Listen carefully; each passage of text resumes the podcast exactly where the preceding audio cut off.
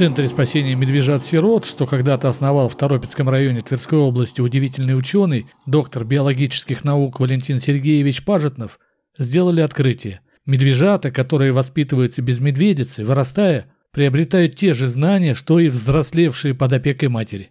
То есть инстинкты так цепко проявляются в генах, что даже отлучение медвежонка от матери в младенческом возрасте не мешает ему вырасти в полноценного дикого медведя.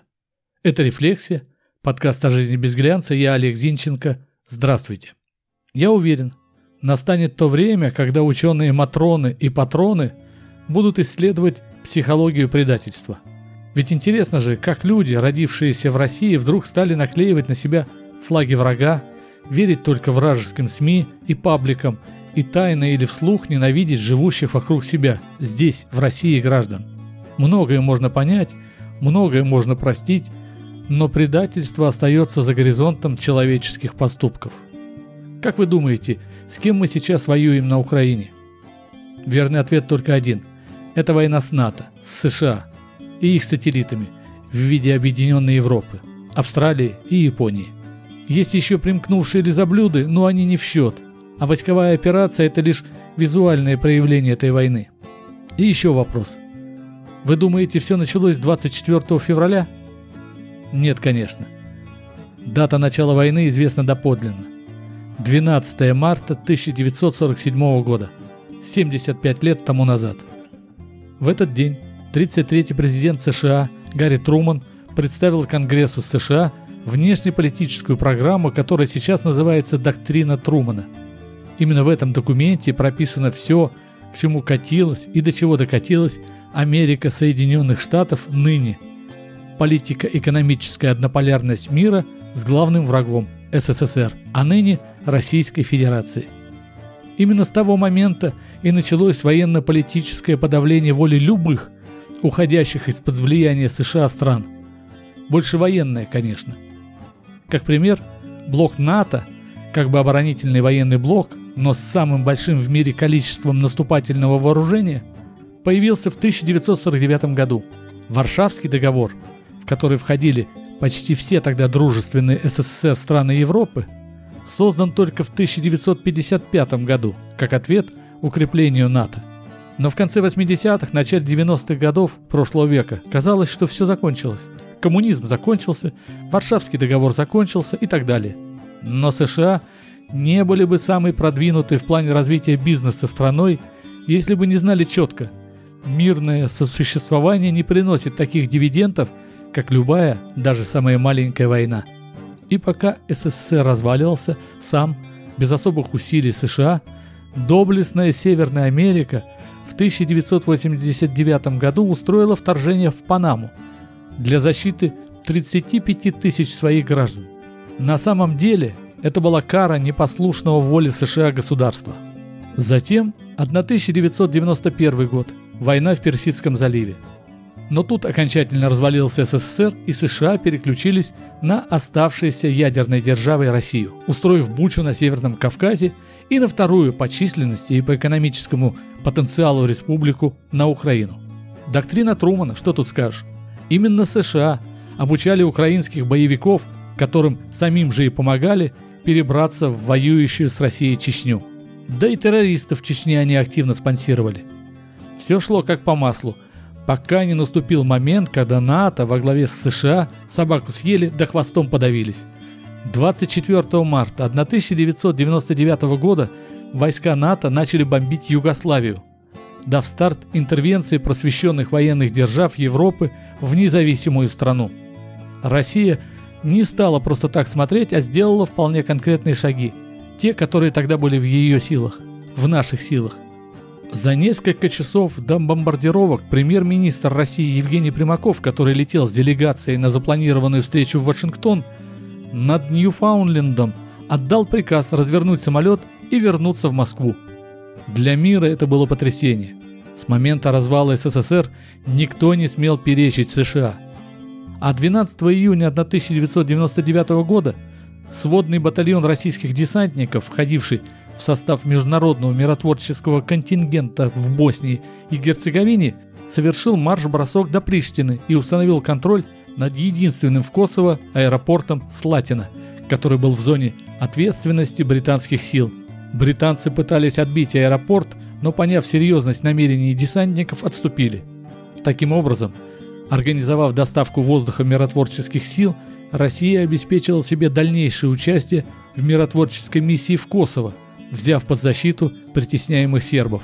И это был второй щелчок по носу американцев. Они, конечно, не стали этого терпеть, и уже осенью 1999 года чеченские и арабские боевики в нарушении хасавюртовских соглашений, подписанные после первой чеченской кампании, вторглись в Дагестан. Но натовцы наслаждались хаосом недолго. К маю 2000 года основные силы бандитов были уничтожены, а Чечня освобождена террористов. Таким образом, единственным инструментом влияния на Россию осталась, правильно, Украина – с этого момента все силы американской пропаганды и захватнического милитаризма были брошены на Украину. А цель была одна – воспитать у молодого поколения ненависть к России, дикую, животную ненависть. Тут-то и пригодились наработки бандеровцев и других украинских националистов. Ну а дальше вы знаете. К 2014 году эти дети подросли с вложенной в них и разросшейся, как крапива на пустыре, мыслью – их жизнь плохая, потому что во всем виновата Россия. Они же не знали, им же не говорили, что Украина была второй по экономической мощи после РСФСР республикой Советского Союза.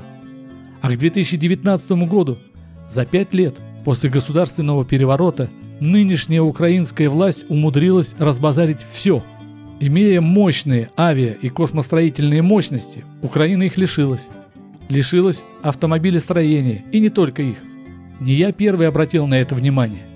Оливер Стоун, трижды обладатель Оскара, пятикратный обладатель Золотого Глобуса и так далее, и так далее, абсолютно неангажированный человек в своих фильмах «Украина в огне» и в борьбе за Украину все показал наглядно. Но не украинцам, ни предателям из России это неизвестно. Одни не смотрели фильмы, потому что на Украине они запрещены, а вторые потому что смотрят то, что украинские националисты или натовские кураторы одобряют. Вот далеко не полный перечень того, что потеряло незалежное по указке западных дирижеров. Южмаш, Антонов, Николаевский судостроительный завод, Кременчугский сталелитейный завод, Кременчугский автосборочный завод, Азовмаш, Одесский припортовой завод, Одесский НПЗ, Киевский завод безалкогольных напитков «Росинка», ЛАЗ, ЗАЗ, Запорожский сталепрокатный завод – Запорожский арматурный завод, Запорожский алюминиевый комбинат, Днепровский медкомбинат, аккумуляторный завод Веста-Днепр, Харьковский бронетанковый-ремонтный завод и прочее, прочее, прочее. Когда-то западный просвещенный люд твердил, что свободное предпринимательство на основе честной конкуренции – это путь к изобилию, процветанию и торжеству демократии. Но сейчас мы видим, что ради ненависти к русским, ради ненависти ко всему русскому – так называемый коллективный Запад с их пастухом в лице США свободно отказались от своих принципов. Вот и получилось. Негра негром не называй, но русский это зло. Педераста пидором не называй, а русский это зло. Инвалида инвалидом не называй, а русским инвалидам на Паралимпиаде не место. Спорт без границы вне политики, но русским тут не место. Снимая медицинские маски, взбесившийся Запад сорвал с себя и маски вежливости, показав истинный оскал своего общества, своей политики, смысла своего существования, ненависть к русским и ко всему русскому. Да и часть россиян им удалось притянуть к себе. Одни рядятся в либеральные одежды, потому что боятся потерять Инстаграм, айфоны, хамоны. На страну-то им насрать. Другие называют Россию «это страна», забывая, что это сродни отречению от матери. Какой бы ни была родина, какой бы ни была мать, их не выбирают, не отрекаются – Третьи нацепляют украинские флаги на аватарки. А ведь это хоть и не смертельный, но не менее опасный удар в спину воюющей армии. И все это не что иное, как предательство. Предание земле, забвению всех основ, на которых стоит наше общество, наш современный, неевропейский мир. В самом начале я рассказал про медвежат, которые и без матери развивают природные инстинкты. Так вот, мы не такие – мы не способны всегда оставаться людьми. Украина, да и часть наших граждан показали, что в наши головы можно вложить все, что угодно. Любую гадость, любую ересь, если мы будем изучать историю своей страны, историю мира, только по вражеским соцсетям. И помните, до 1917 года была Новороссия. Была Малороссия, а Украины не было. Украина – это мул, плод осла и кобылы. А мулы, как известно, бесплодны. И вместо послесловия. Ведущий Fox News Такер Карлсон заявил, что IT-гиганты сейчас манипулируют американцами так умело, как никто ранее. В зависимости от их актуального распоряжения, наши граждане послушно меняют свои аватары в соцсетях символов движения «Жизнь темнокожих имеет значение» на слоганы о необходимости ношения масок, а теперь и на флаг Украины. Все это кризисы. И каждый новый кризис тщательно организуется из Кремниевой долины по указанию Белого дома. И, кстати, практически все войны США начинали под руководством президентов-демократов. От Трумана и до наших дней. До Байдена, то есть. Так и живем. Я Олег Зинченко, это «Рефлексия», подкаст о жизни без глянца. Загляните в сообщество «Рефлексия» ВКонтакте. Найдите «Рефлексию» Олега Зинченко в Телеграм. Подпишитесь. До встречи.